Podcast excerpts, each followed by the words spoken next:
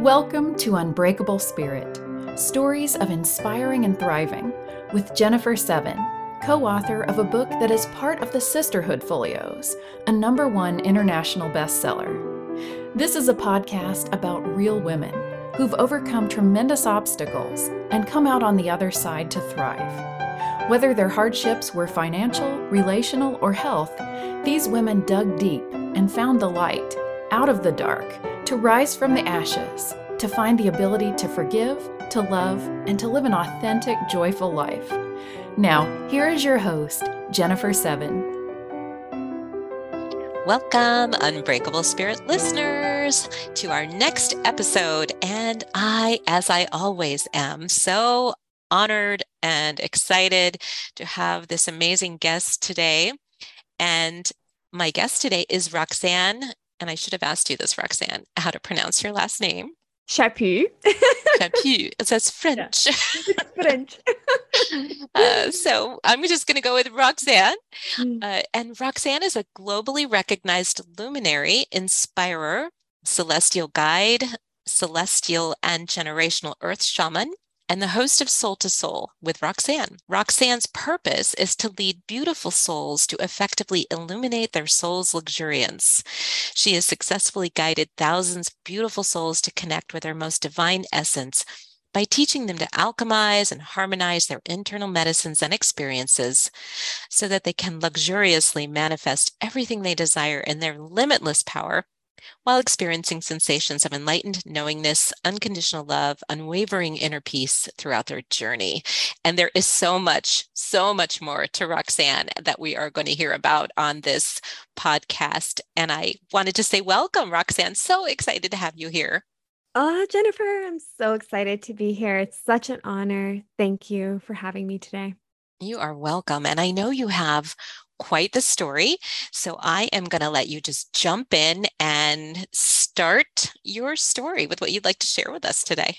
Absolutely. So I'll start from a bit of the beginning of this lifetime, of this incredible life. So ever since I was a little girl, I had this profound knowingness that I was being called to serve humanity. I just didn't really understand what that entailed or what that was going to look like. And I was always very receptive to energy, and people would come to me and just wanting to be in my energy, adults, people that I would meet, strangers I would meet in the grocery store as a small child.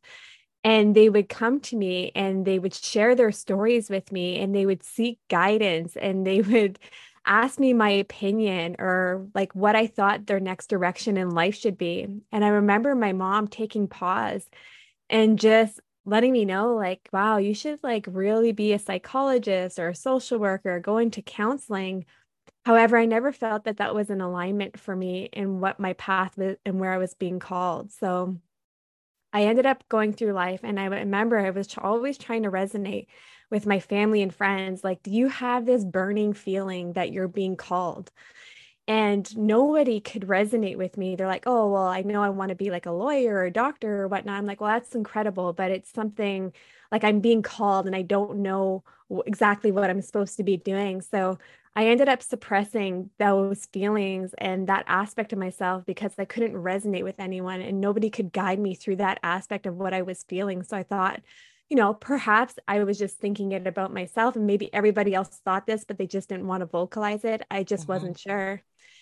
And I ended up going through my life, and I had, you know, some trials and tribulations growing up. I came from a beautiful family with my mom and my stepdad. They raised us absolutely incredibly with so much love and so much support and so much guidance.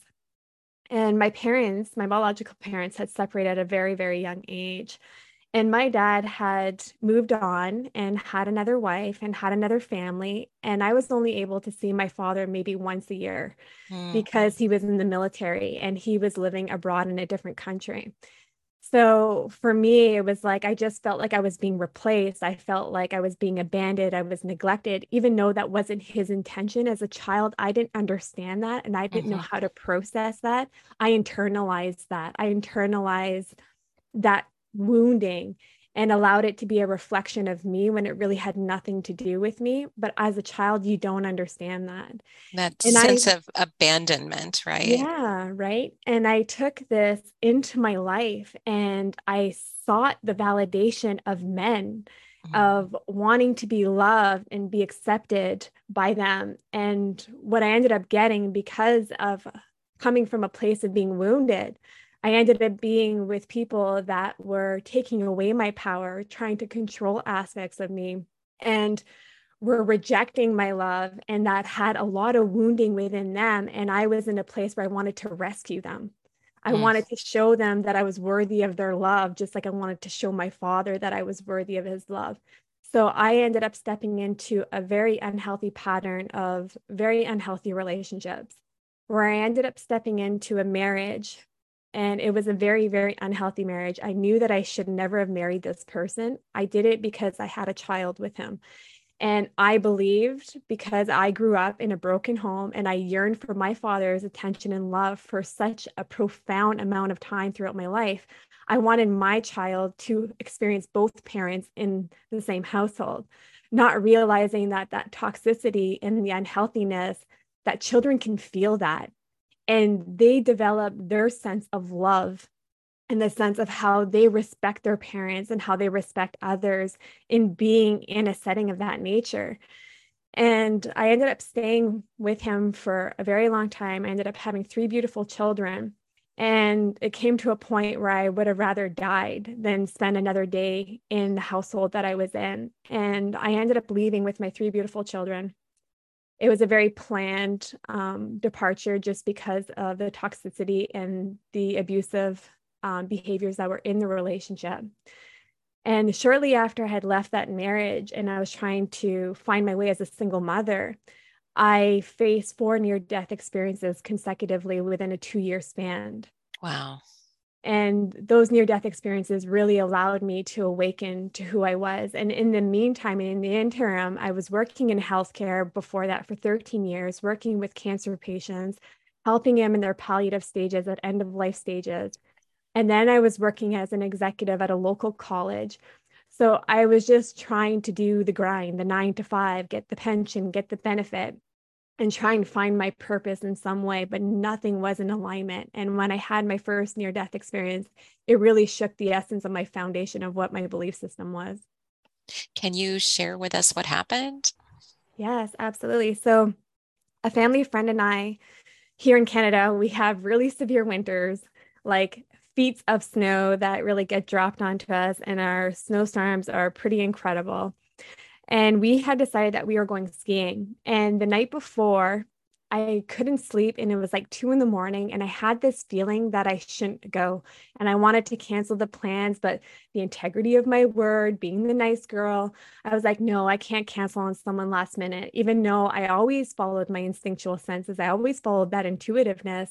However, I didn't want to disappoint someone by letting them down and not being a person of my word, because I knew what that felt like, because my father was the example, the polarity of that, where he would tell us he would be present and he would be nowhere to be found. So for me, being an integrous person in my word meant and signified a lot for me, because it was coming from a wounded place. So I negated and I neglected my intuitive senses. And when I woke up in the morning, it was 6 a.m, it was snowing. There was massive amounts of snow on the ground. And I just had this very different feeling. I got into my vehicle and I have this crystal angel pendulum that I was gifted to by one of my cancer patients that had passed. And every time I would go on travels, I would just kind of feel her. I always represent her as a her. And it would either be like a really positive thing, like I would just feel like that connection, like it's safe to go, like safe passage, safe voyage kind of thing. And I had touched the crystal angel, and for some reason I couldn't connect, and it felt really off. Something felt really wrong. And I was like, wow, that's really bizarre. And I ended up going to pick up the gentleman that we were going skiing with, the family friend that we were going skiing with. And I allowed him to drive my vehicle, because I've driven with him for the majority of my life, like on large commutes. And he was a great driver, safe driver, nothing to do with his driving, but he had never driven my vehicle before. And And he got into the vehicle and we were driving on this massive highway. And as we were kind of behind snowplows, it was like regulating our speed. And I just remember feeling like, even though we weren't going fast, I felt like it was too fast for the weather, because it was such a bad snowstorm. So I just had this really eerie feeling. And I just thought to myself, I'm like, I want to tell him to slow down. But the nice girl in me was like, oh, no, like trust him, trust his driving. He might be offended if you say that. Might be offended. Right? Shut up. Don't be a bad driver. So were your kids with you? No, it was just myself and him. And I remember just having this eerie feeling just come over me. And it was like, you are going to get into a severe accident today. Today is the day. It's happening. Oh, and I didn't want to communicate that to him, because I didn't want him to then have that in his head.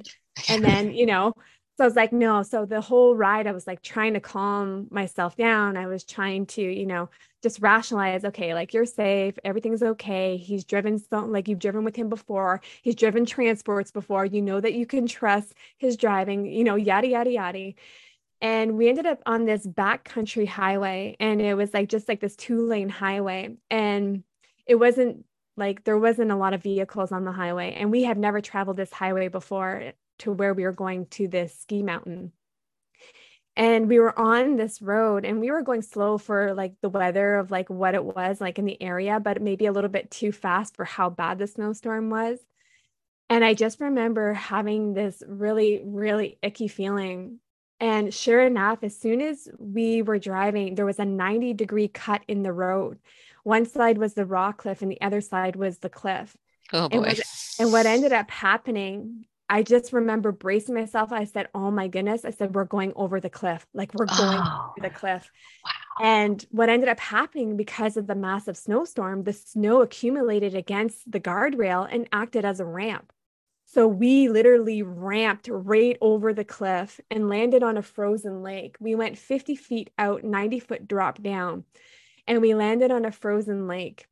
And that whole time, it happened so quickly. My life flashed before my eyes. All I could see is my children, the regrets that I had of like maybe not being as a present mother. And I knew something was also off. Like I knew that I was saying that I was happy to everyone else and I was content in life. However, the reality of it was I wasn't. I didn't even know myself. I didn't even feel that I was following my path. So many things had happened within those moments. And I remember the other vehicle that was driving on the highway, there was this one vehicle, it was a truck, and he was coming the other side of the cliff, and he saw us flying midair, and he was like, oh my goodness. He was like, I was so scared what I was going to drive up on. And there was a doctor that ended up stopping at the scene, and we were stuck in the vehicle because the snow had surrounded the vehicle on the lake. So we couldn't get out of the vehicle through the door. So we were panicking. And we didn't even know if we were alive. We were totally in shock. Like we didn't even understand what was happening. We were confused. And I remember the doctor yelling down. She said, is anybody gaping with wounds, any gashes, or are you bleeding out? And like, we were just like, we don't even know what's happening right now. Like, we're just in shock. Like, are we alive? We're looking at each other. Like, where are we? And what happened? Where are we? Like, what happened? And all we hear is like, pow, pow, pow. Well, we're going through the lake. Right? Oh because no. With the momentum of the vehicle, of a one-ton vehicle hitting a lake. It's cracking. And she's like, oh, I called EMS and everything. They're on their way right now. Like she was yelling at us down this cliff, and we're like, we're going through the lake. Oh my goodness. And she's like, oh yeah, okay, get out. Get out. But she couldn't make her way down to me because we were too steep in to see if we had any broken like necks or any type of those types of injuries. And we're climbing this cliff. So you were able to get out of the car. We ended up getting out of the car. Opening the doors or crawling up the windows? Like, or we were pushing out the door. We ended up going I ended up going outside of my window. He ended up really jimmying, like he took some time, and I think he cracked the door open up just to slither out. I wasn't really paying attention to him, to be honest. I just remember we both like, I'm getting out. It was just like it was just a bit of that blur, but you remember because of the shock in your system. And I remember we were climbing up and the police officers were there. And before the police had gotten there, there was just this one house on this whole strip that we had seen. And there was this one house on this corner, and we ended up going to it because when your body goes into shock, your bowels, everything, your bladder needs to release itself, right? And we're like, oh my goodness, like we need to go to the washroom, like our body's in shock. Like we're going to go knock on these people's door. We have no idea who they are. And we knock at the door and they answer. And she came down and she said, I'm a nurse. And she said, I'm so glad that you guys are alive because everybody else that has went over this cliff, because we weren't the first, she said, they don't survive. I'm usually down there until EMS is coming and I'm giving them their last right. She's like, the only ones that I've ever seen survive out of this were in cab trucks, like transport cabs. So she said, I'm just so thankful that you made it to my door. So she's like, yes, come on in. It is dead of winter. Like we're freezing. And the police officer gets there and he was like, I was so worried what I was going to drive up on. He's like, I thought for sure this was going to be a fatality. Like you, both of you. He's like, I don't understand how you survived because the way that the vehicle was when it hit the guardrail, we were already veering left. So the car was already tilted all the way to the left when we hit the guardrail. So he's like, technically you should have rolled. Yeah, that's what I was wondering, or flipped or something. Or you should have flipped. He's like, you should have literally have landed on the roof of the vehicle and been crushed on impact. And when they were sweeping the vehicle out of the lake, they had this massive boom truck. And we had literally missed a massive rock boulder by 2 millimeters. And if we would have landed on it, we would have been crushed on impact. Oh my goodness. So we were like, oh my goodness. And I remember the tow truck driver saying, you know, like, oh, we're just so thankful that you guys are alive. He's like, most of the times the cars that I'm pulling out of here, they did not make it, or they're in like, literally like they're severe injuries. Like they are not making it through. So this was like a miracle. It really was. And I remember the one guy that was driving by, cause he waited for a long time to make sure that like EMS and everything had came, cause we were all in shock. And I remember him saying, like, that was some Dukes of Hazzard shit. It's like, I always wanted to do that, but you know what? But survive. Like, yeah, that when the car goes flying off and lands nicely. But imagine like witnessing that from his perspective. So I was like, oh, like, thank you for stopping at least to like make sure that whatnot. But yeah, it was just such an incredible experience. And then from that moment, my life had already started to change. It was already starting to pivot. I started really having more of that inner and that deeper self-reflection, that introspective, questioning my belief systems, questioning my path, questioning what really truly fulfilled me, because what I thought fulfilled me, what I was saying was fulfilling me, truly wasn't fulfilling me in any way.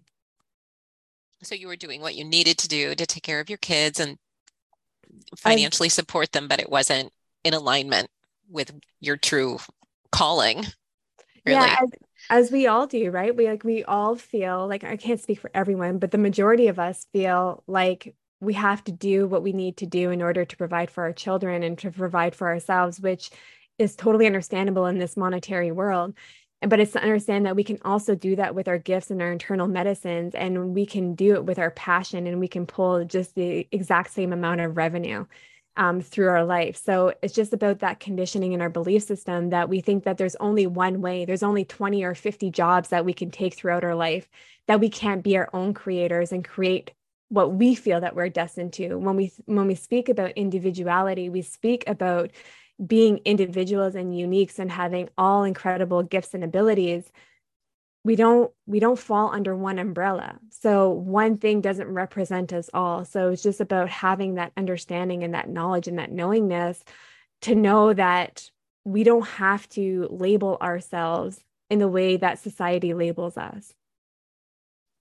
So how did things begin to change? Yeah. So the first thing, I was in this relationship after that I had left my marriage. Like it was a while after I had left my marriage when this accident had happened. And it really made me realize that I was just repeating the same cycle and patterns, that I was allowing myself to be treated and to not be valued. And I could, because I wasn't valuing myself and I wasn't treating myself with the most love and respect. So that was the first thing that I got rid of. Like I just cleared out of my path. I cleared out of my journey. And then it was about focusing on my children and making sure that I was being the present mother, in which I really had envisioned what type of mother I was going to be. That was the mother I was going to be. I was going to be very involved with my children because I knew what it felt like to not have a parent be involved. So that to me was of high importance. And because of the divorce and everything that was going through my life, the separation and all that, and figuring out everything on my own, it took away that quality time with them because I was stuck in survival mode. I was trying to survive to be able to put food on the table for them and still enjoy them. Like, we still had fun and I still like honored who they were in this part of my journey, but I lost that connectiveness of being in the moment because I was always worrying about tomorrow or what I have to do as soon as I put them to bed. I wasn't allowing myself to be present with them. I was always thinking of the future and the future being a minute from now, 5 minutes from now, a day from now. So I really allowed myself to work on my mindset in this capacity and to understand that time is just a construct. It's an illusion. And were you doing this just all on your own, figuring this out on your own, or did you have any guidance at this point? Just your own guidance. I did this all on my own. And I remember the one thing that I didn't do on my own is I had read this book. It was about unhealthy relationships and the nice girl syndrome. And this really explained a lot of things for me and my behaviors and my actions of what I was seeking in these partners. So that really allowed me to look at things a little bit differently. But everything else, when I was doing my certifications and all that, it was really helping me heal those aspects of myself because I was doing the work myself in order to heal these wounds so that I wasn't repeating these cycles and these patterns anymore going forward. It was about doing the work while really just embracing every aspect of the journey and allowing my emotions to flow through, allowing my emotions to really allow them to be expressed, because there was so much of that that was suppressed because I felt like I always had to be the rock for everyone. I always felt that I had to be strong for my children, not let my children see me cry, not let others see me cry. And I was never allowing myself to feel my emotions. So it was an incredible start of a healing journey for me. And you just found your way to these different certifications. I was kind of wondering where you started. I mean, you read the book and then you still had to work, you still had to pay the bills. So how did you kind of bring that in? Yeah, so absolutely. So I was working. I was working as an executive at a local college while all this stuff in my journey had presented itself. And really what I did is I took the time to invest in myself, because what really brought this to reality for me and that I was meant to be a guide was that I had been guiding people my entire life, even throughout my career, throughout the Cancer Center. I was not the psychologist of our program, the neuropsychologist, the social worker, the therapist, or anything of that nature. However, all the patients that would come to us would share their story with me and ask me for guidance and feel resonance and want to be in my energy every time they came for their visits. And I remember some of the girls being like, you're not even like the therapist or the counselor. They just share everything with you, but they just felt comfortable to do so. And I remember I would just give them a little bit of guidance, of advice that I would do. And should they want to take it or not, that would be totally up to them. So I had been guiding people my entire life. And I was driving one day after this near-death experience as I was trying to find my path. And it was like this moment of clarity. And it was like, oh, wait, I'm like, you've been guiding everyone throughout your life, friends, family, everything, everyone that has come across your physical path. You have been that beacon of guidance and that beacon of light, of positivity and love.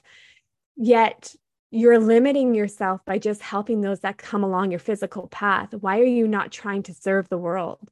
And then that moment had clued into me, and I was like, I need to start a coaching business. I need to go into the coaching realm.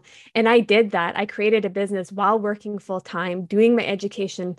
I did it all. Being a single mom, I was working full time. I would come home and do my studies. I would work on my business, do everything that I needed to do in order to be able to shift my reality. Because when we truly want to change, when we truly want something that we desire and that we are passionate about, we will find a way. Just like if we love someone, we will find a way to be with them. We will find a way to make things work. And that's what I did for my life. So that's where the coaching and the guidance element came in. Well, I think too, when you are putting yourself in that alignment, you're so supported by the universe or whoever supports us beyond just physical people supporting you. Well, even physical people supporting you, you suddenly you have that support as you go on that path. Yeah, absolutely. And you know what? My parents, I thought they were going to be a little bit more apprehensive than they were, just because they came from a generation where you work 9 to 5, you gain your pension, you work for the benefits, you stay at the same place for 35 years, and you don't take risks. Okay. Mm-hmm. Yeah. So this is and I understood that. And I understood why my mom was like that, because she was a single mom. So security and stability meant everything for her in order to be able to provide for her children. However, it didn't show me that we could take risks in life. It didn't show me that we can follow our heart and our passion, because I didn't see her do that. So I was a little bit worried when I brought this to her, because I knew what her ideology was. Oh, you're going to leave a 6-figure job in order to go into a business that you don't even have one client for at this moment, you know, but I wasn't irrational. I don't make illogical decisions. So for me to have done that, it was like I was working at both until one was able to stand on its own and be in the success of its own.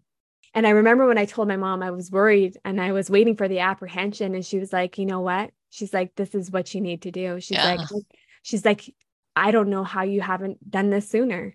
And when she supported me, and she's like, obviously I have concerns. And she's like, I'm a coward. This is exactly what she said. She said, I'm a coward. I would never take the risk. I would be too scared.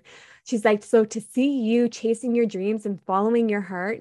And she's always told me to follow my heart, but I didn't see it modeled. Right. It was just words, because I didn't see her follow her heart in what she truly desired for her life.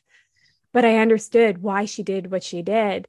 And when she said that to me, it was like this release that I didn't need to carry her learnings, her teachings with me and bring it into my family. Now I'm teaching my children to follow their goals, follow their passion, follow their heart, and serve, and to be good, and to just be a good human being and serve humanity. Yeah. Wow. Felt a lot of that when I separated and got divorced from my ex-husband, that kind of guilt of, my kids were older. My youngest was 16 at the time. But I also look at it now, because it was a very unhappy marriage for a very long time. And I look at my daughter, and I hope and I pray that I've shown her that you don't have to settle. You don't have to exist miserably. You can make those changes. I'm really hoping that I opened that door for her. So I know what you mean. Yeah. And when we see that model, and see, my mom gave me the power to be able to leave my marriage, because she was able to leave my father. Mm-hmm. So that was always instilled in me that I was strong enough as who I was, and I didn't need somebody that was toxic in my life. I was just trying to provide a different outcome for my children than what I had experienced. But really, it was just doing them a disservice, because children know everything. Children feel everything, the unsaid words, the said words, everything. They feel the actions. They feel the tension within the home. They feel every aspect of what we subject ourselves to. And the best gift that we can give them is to show them a life of true happiness and fulfillment. And it's not to say that we're going to have rainbows and butterflies every single day of our life. It means that we have inner peace, and we have a calm surrounding, and that we are able to be the present parent that we want to be. Because when we are in an unhealthy cycle of a relationship, our energy is dispersed into that relationship, and it affects our parenting. It affects how we have our patience. It affects our irritability. It affects every aspect of being a parent. When we can parent independently and coming from a place of love, of unconditional love, and of inner peace, and not having that emotional irregulation be controlled by somebody else outside of ourselves, it really teaches our kids something a whole lot different, that happiness actually comes from within and not from someone else being in your life. And that person isn't there to supplement an aspect of your life. They're there to complement an aspect of your life. And when we understand that, and when we teach our children that, and that they don't need to settle to be mistreated. They don't need to settle to have an unhealthy relationship. They don't need to settle to be in a job that they despise, and that they just want to cringe every morning they have to wake up to go to. This is what we're teaching them, that anything is possible. We have this ideology that the sky is the limit, which is, to me, is absurd, because we are limitless beings. We don't have a limit. We place that limit within our mind. Our mind is our limit. Our intellectual body is our limit. Yeah, I'm so resonating with with what everything that you have just said, because my parents had a very unhappy, difficult marriage, and my mother never left my father, although I remember as a teenager begging her to. It's like, oh, just please leave, Mom. And then I think I followed the same sort of pattern with my husband. I think he was a lot like my dad. You know, we try to work out our issues from our childhood with our partner. And yet I was going to have that marriage. I was going to make it work, and it was going to be a happy family. So it was always looking okay from the outside, but not from the inside. And yeah, so I totally get what you're saying and what you've been through. And when we think about the relationship dynamics, and it's not to say that our partners are bad people, because they are coming for their own wounds and their own traumas that they haven't yet healed. And when we enter into a relationship, and this is why I feel it's so important to heal aspects of ourselves that we are aware of and that we're able to take accountability for, because before we step into a relationship or when we're in a relationship, that partner is meant to act as a mirror. They're meant to be there to activate us and trigger us so that we can heal these facets of our life. But if you are coming with two severely wounded people that have two different ideologies, and they're constantly triggering each other in a negative way where they're not even allowing that growth to take place, it is very detrimental to both people. Mm-hmm. Yeah. So there you are. You've started your coaching business, and what happens next? And then you had 4 near-death experiences, so we've only touched on one. So, you know, an incredible journey again. So shortly after I had started my business, everything was going so beautifully. And out of nowhere, essentially, I ended up hemorrhaging to death. Oh, wow. And I literally was grasping to my life the first time. And I had hemorrhaged to death on 3 different occasions in a span of 6 months. And they couldn't figure out what was happening with me. They couldn't understand how to repair what was happening within, like, why my system was clotting, why I was hemorrhaging. They couldn't understand what was happening and transferring throughout my body. So it was 6 months of investigation and literally 6 months of almost losing my life. And I didn't have that energy back into my body for almost 2 years after that. It took that long because I lost such a profound amount of blood, like blood transfusion. Like, it was incredible. And the first time I thought for sure I was dying. I thought for sure it was my last moment. I was seeing things, I was hallucinating, and I was not on any medication. I don't take pain medication, even if I'm in severe pain. I just don't. I don't like the feeling. I like being in control of my body and my intellectual body, and I don't like something else controlling that aspect of me. So like Tylenol, that's fine. But to give me anything more potent than that in a hospital setting, I was really like pushing back on them. So they stopped it right away because I was in severe pain. And I remember just telling the friend who had brought me in, and I had told her, I said, listen, I said, please just tell my children I love them and tell my mom to take care of them because you can't leave them with him. And I thought for sure. And then I ended up passing out. And then all I knew is that they brought me back. And how did that change everything for you? I think you said what you wrote at one point was you definitely had a real experience when you were not awake or state. I just remember that it was like I was going home in the vision of what was transpiring inside of me. And it was like, I was going home to the light, and I could feel the warmth and I can feel the love. And it was like a dark tunnel. And all of a sudden it was just like bright, bright, bright, bright, bright light. And I just remember coming all the way back, and it was just like, I retracted through the dark tunnel. And then it was like, I was around, and I thought in some way that I was having an outer body experience, because it felt like I was witnessing my body from an observer's point of view, and that I wasn't actually seeing myself. And I remember like trying to feel myself and asking the nurse, like, am I here? Like, is this real? And she's like, oh, like, sweetheart, you're here. And I was like, oh, okay. Well, it was just such a processing moment. And shortly after that, and like I said, I had 3 near-death experiences in that 6-month span. And after the last near-death experience, I remember that I ended up having this dream for almost 4 months straight every single night. And it was when I was in that near-death experience, it was like this energy was welcoming me. It was like it was waiting for me in a sense. It was just such a beautiful feeling. Like you almost wanted to go into it. Like you wanted to go toward it. And I remember just like feeling that energy and like that connection. And shortly after the last near-death experiences, I remember having this dream for almost 4 months straight. And it was this beautiful Indigenous woman that was coming to me. So for me, I am of Indigenous background here in Canada. I am Native and French, and it's a culture here we call Métis. And I had this beautiful Indigenous woman come to me.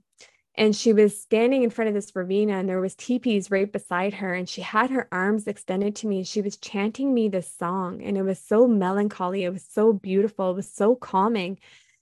And I just remember the connection that I felt with her. It just felt like she was of my maternal, like great grandmother. Like that's the connection I felt to her. And the energy felt in a resemblance of what I had experienced in my first near-death experience with the hemorrhaging. So the second near-death experience in this whole story, but the first time that I started hemorrhaging. And I just remember she was chanting me the song, and she kept chanting me the song. And I wake up in the morning and I would start chanting the song around the house. And my partner was like, wow, that's a really beautiful song. Like that is a really beautiful chant. I said, this is what she sings to me every single night. And he's like, wow, that is really beautiful. I said, I don't know what she's trying to tell me. I do dream interpretations. I saw the land in which she was calling me, but I had never been to these lands. So I didn't understand what she was trying to convey to me. And here in our tribal communities, in the Métis tribal communities, we have elders, and our elders are the ones that carry our wisdom. They carry our teachings, our songs, the medicine plants, all of our traditions. And I met with the shaman, and I was telling him of my dream because I was trying to make sense of it, because it's an anomaly for someone to come into your dream for almost 4 months straight. Mm-hmm. And I was sharing my dream with him. And he said, she's calling you to the land. And I said, I know she's calling me, but he's like, she's calling you to the land to come and heal. You're meant to be a healer. Mm-hmm. And I'm like, I'm meant to be a healer. Like, what am I doing with this? And he said, it will come to you in vision. And I said, come to me in vision. He said, it'll come to you in dream. Yeah. So I'm like, okay, it'll come to me in dream. And then I was chanting him the song that she was singing to me, that she was chanting to me. And he said, oh my goodness. He said, we haven't heard that song in healing circles for over 100 years. Wow. He said, my great grandfather used to chant that song to me before bed, but it wasn't the same version. And it wasn't in healing circles. Almost like she changed the rendition to be custom to you. And as soon as he said that to me, I had goosebumps go all over my body. And I was like, what am I doing with this information? And he's like, it will come to you. And I'm like, yeah, it will come to me. I'm like, where am I going? Where am I starting? Like, tell me something. And I ended up meeting with this incredible spiritual mentor shortly after. And there was no connection between this elder shaman whatsoever. And I was telling her of my dream, and she said the same thing. She said, she's calling you to the land. She's calling you to come and heal. You're meant to be a shaman. And I'm like, meant to be a shaman? Like, where am I starting? Like, that's, I know it's not something you can just become. It's something that you're mentored into, you're birthed into, you're initiated into. It's not something that you can just claim that you're a healer. So I'm like, what am I doing with this? Like, where do I go? And she said, it will come to you. I'm like, oh. Okay, I just have to be patient, I guess, right? And are you still doing your coaching business at this time? Yes, I'm still doing coaching at this time. And so sure enough, the last night that I have this incredible dream, I wake up in the morning, and all of a sudden I have this knowingness exactly where I need to go, what land I need to go to. And I wake up, I tell my partner, I said, listen, it's pouring rain outside. And I'm like, I need to go and heal. And I said, I know where I need to go. I know where land I need to go on, and I need to go and heal. And he was very supportive. He's like, yeah, do what you got to do. He's like, but wait, you're going in the forest with wolves and bears by yourself in the pouring rain and with nothing. Wow. I'm like, well, I just felt protected. And he's like, just bring something for me. And I was like, okay, I'll bring. Would you wear a jacket, please? I'll bring something for you. And I get into my vehicle, and I'm listening to this old Indigenous song that I've listened to since I was a little girl. And it's just like, it was so beautiful. And I was chanting the song that she was gifting me in my dream.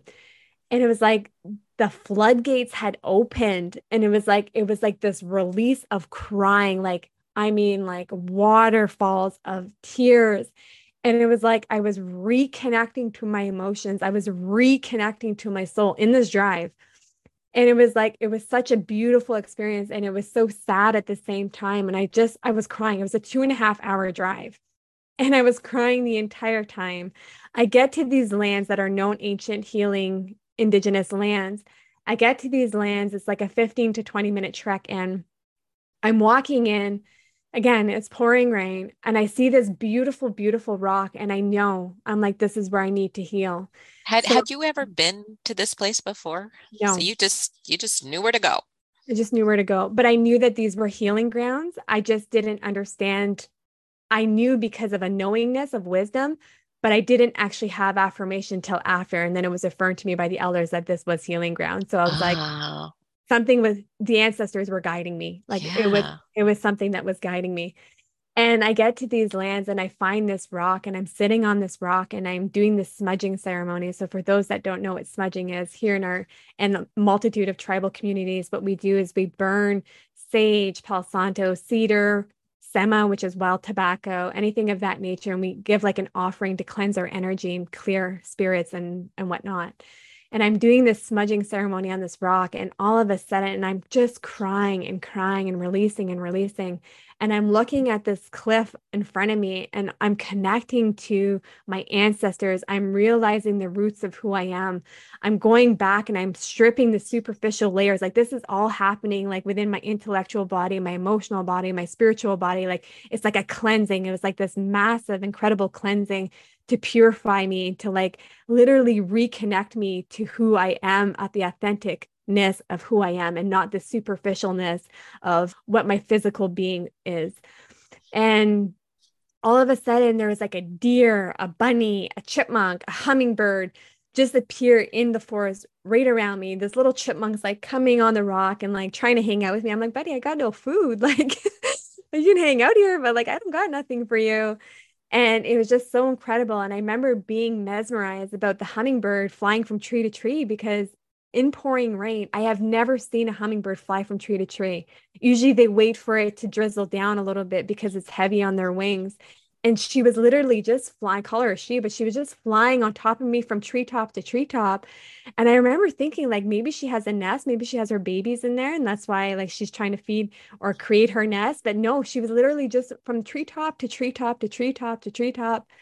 And it was like, I was reconnecting to the animal kingdom. I was reconnecting to my ancestry. I was reconnecting to my purpose in some incredible way. And as I look up and I'm witnessing this bird, I realize that there's no enclosure over this rock. There's trees around the rock, and it's pouring rain. And not one single drop of rain hit me the entire time that I was on this rock for almost 4 hours crying. I was dry. Is amazing. I was dry. And after everything, I just remember just walking away from there. And there was like this deep, profound sense of inner peace, of knowingness, of knowing who I was, of knowing what I was meant to do, of knowing that I was a healer, that I was here to guide others. And I was like, I just healed an aspect of myself, because I was never the same after that moment. Everything in my life had changed. Everything, the way that I felt about myself in every capacity had changed. And I said, if I can affect this change within me, I cannot be a healer unless I can affect this change into others. And I ended up asking, family and friends, hey, you want to come on this healing journey with me? And they were like, what is a healing journey? I'm like, just come on. You want to change your life for the better? And they're like, you know what? Why not? Let's do this. And everyone that I brought on this journey, their life was never the same. And then I knew for sure, without a doubt, that I was a healer. So that brought me into the healing element with the coaching.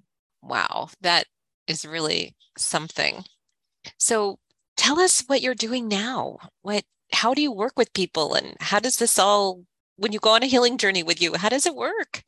Yeah. So, you know what? It's so incredible, because I didn't realize the steps that I needed to take. I was just doing them naturally, and where I was being guided, I was allowing my heart to direct where I was being guided and to follow it.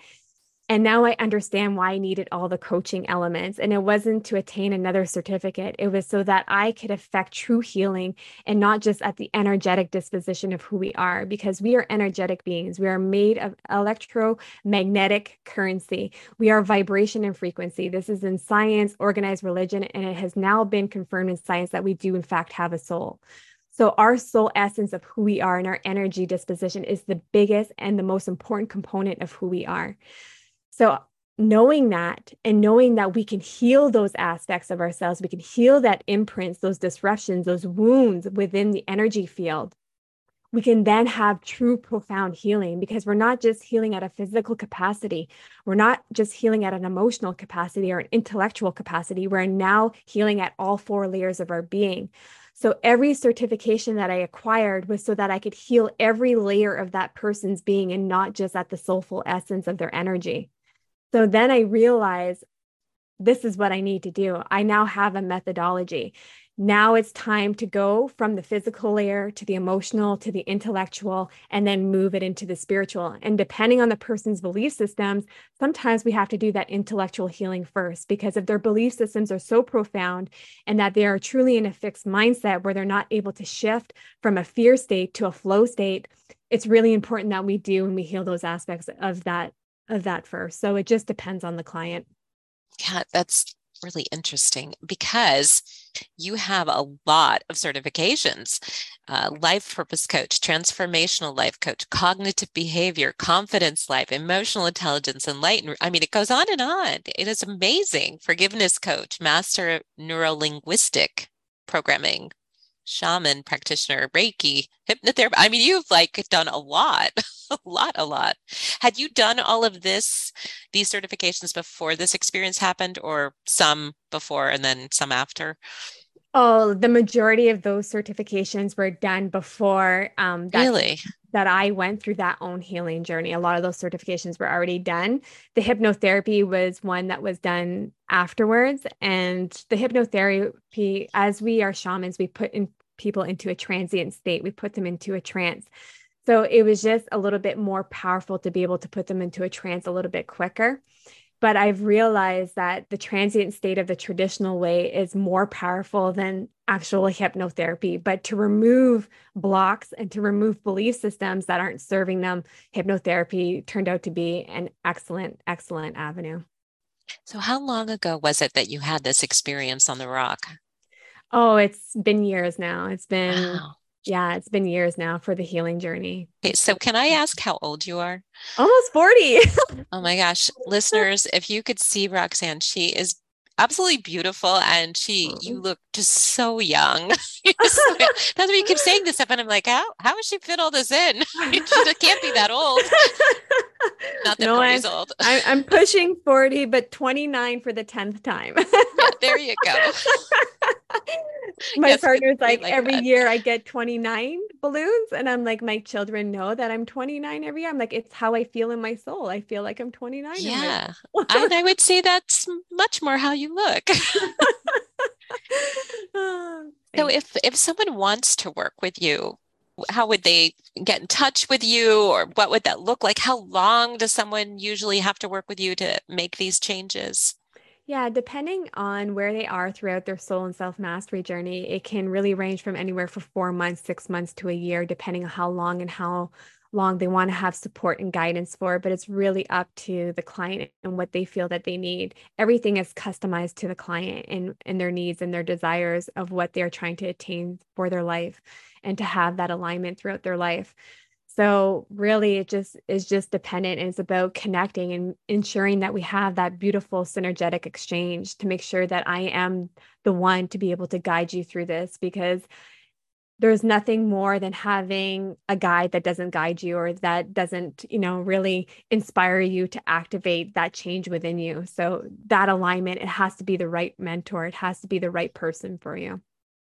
So what does it look like for someone to work with you? Is it one-on-one sessions? You do these online virtually, and do they have homework? Yes. I'm kind of curious how this all works. Yeah. So we definitely work. I don't believe in group in this sense, because I feel a lot of it is very personal, very profound, a lot of wounding that comes up. So I do a lot of my work is one-on-one, and we do a lot of one-on-one sessions for an hour and a half every 2 weeks. And then what we do at the end is I have a live healing ceremony. And this is where we do a final shedding, and this like a release. And this comes into the shamanism. This comes into a shamanic release of fire ceremony, of really purging that last final bit so that we can elevate even more.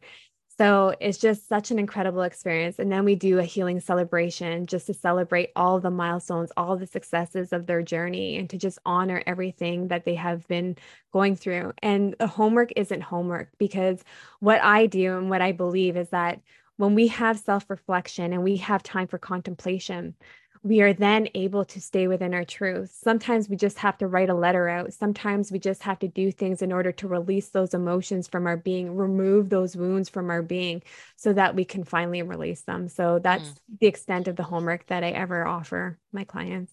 Yeah. And can you give us an example of someone who's come to you and how perhaps their life, other than your own example, how their life shifted after working with you? Absolutely. So all my clients have incredible, incredible transformations.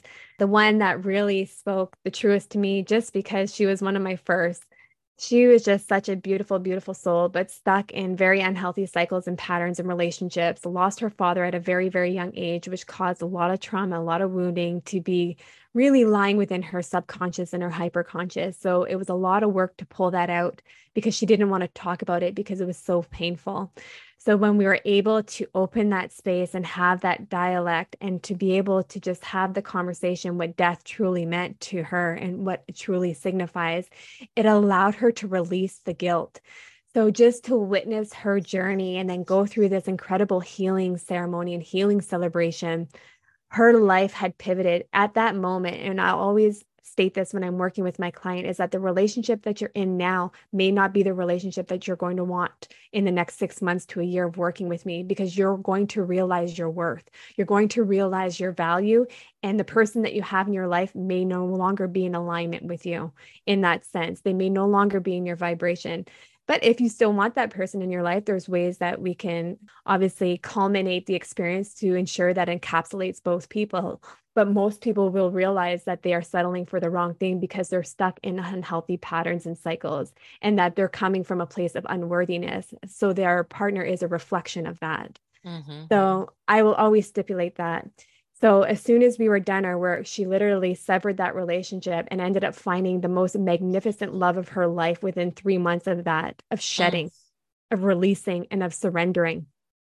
And now has her own business. Like she's just like skyrocketed and just going with it. And she's continuously healing, because there's always going to be new activations and triggers that are coming up. We think that we've dealt with one thing, yet we didn't rip out the root, and it's still there, and it's still pending, and it's still really hanging over us. So it's just incredible to see that she's continuing with her journey. And every client that I work with is still on this journey, just as I am. So do they come back and work with you again? Sometimes, but usually I set them up really well so that they don't. But if they need support or just need that one-off laser kind of session, intensive, and just let's get to it, let's figure this out, they're always welcome to connect with me. That sounds absolutely amazing and quite life-changing. Roxanne, if someone wants to get in touch with you, how would they do that? Yeah, anyone can connect with me on social media under Roxanne Chaput, or you can hit up my website at www.roxannechaput.com. And you can send me an email at roxanne.chaput@icloud.com. I answer everything on my own.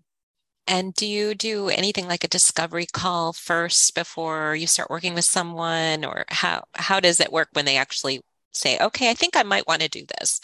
Absolutely. So I always have, I call it a soul to soul connection call.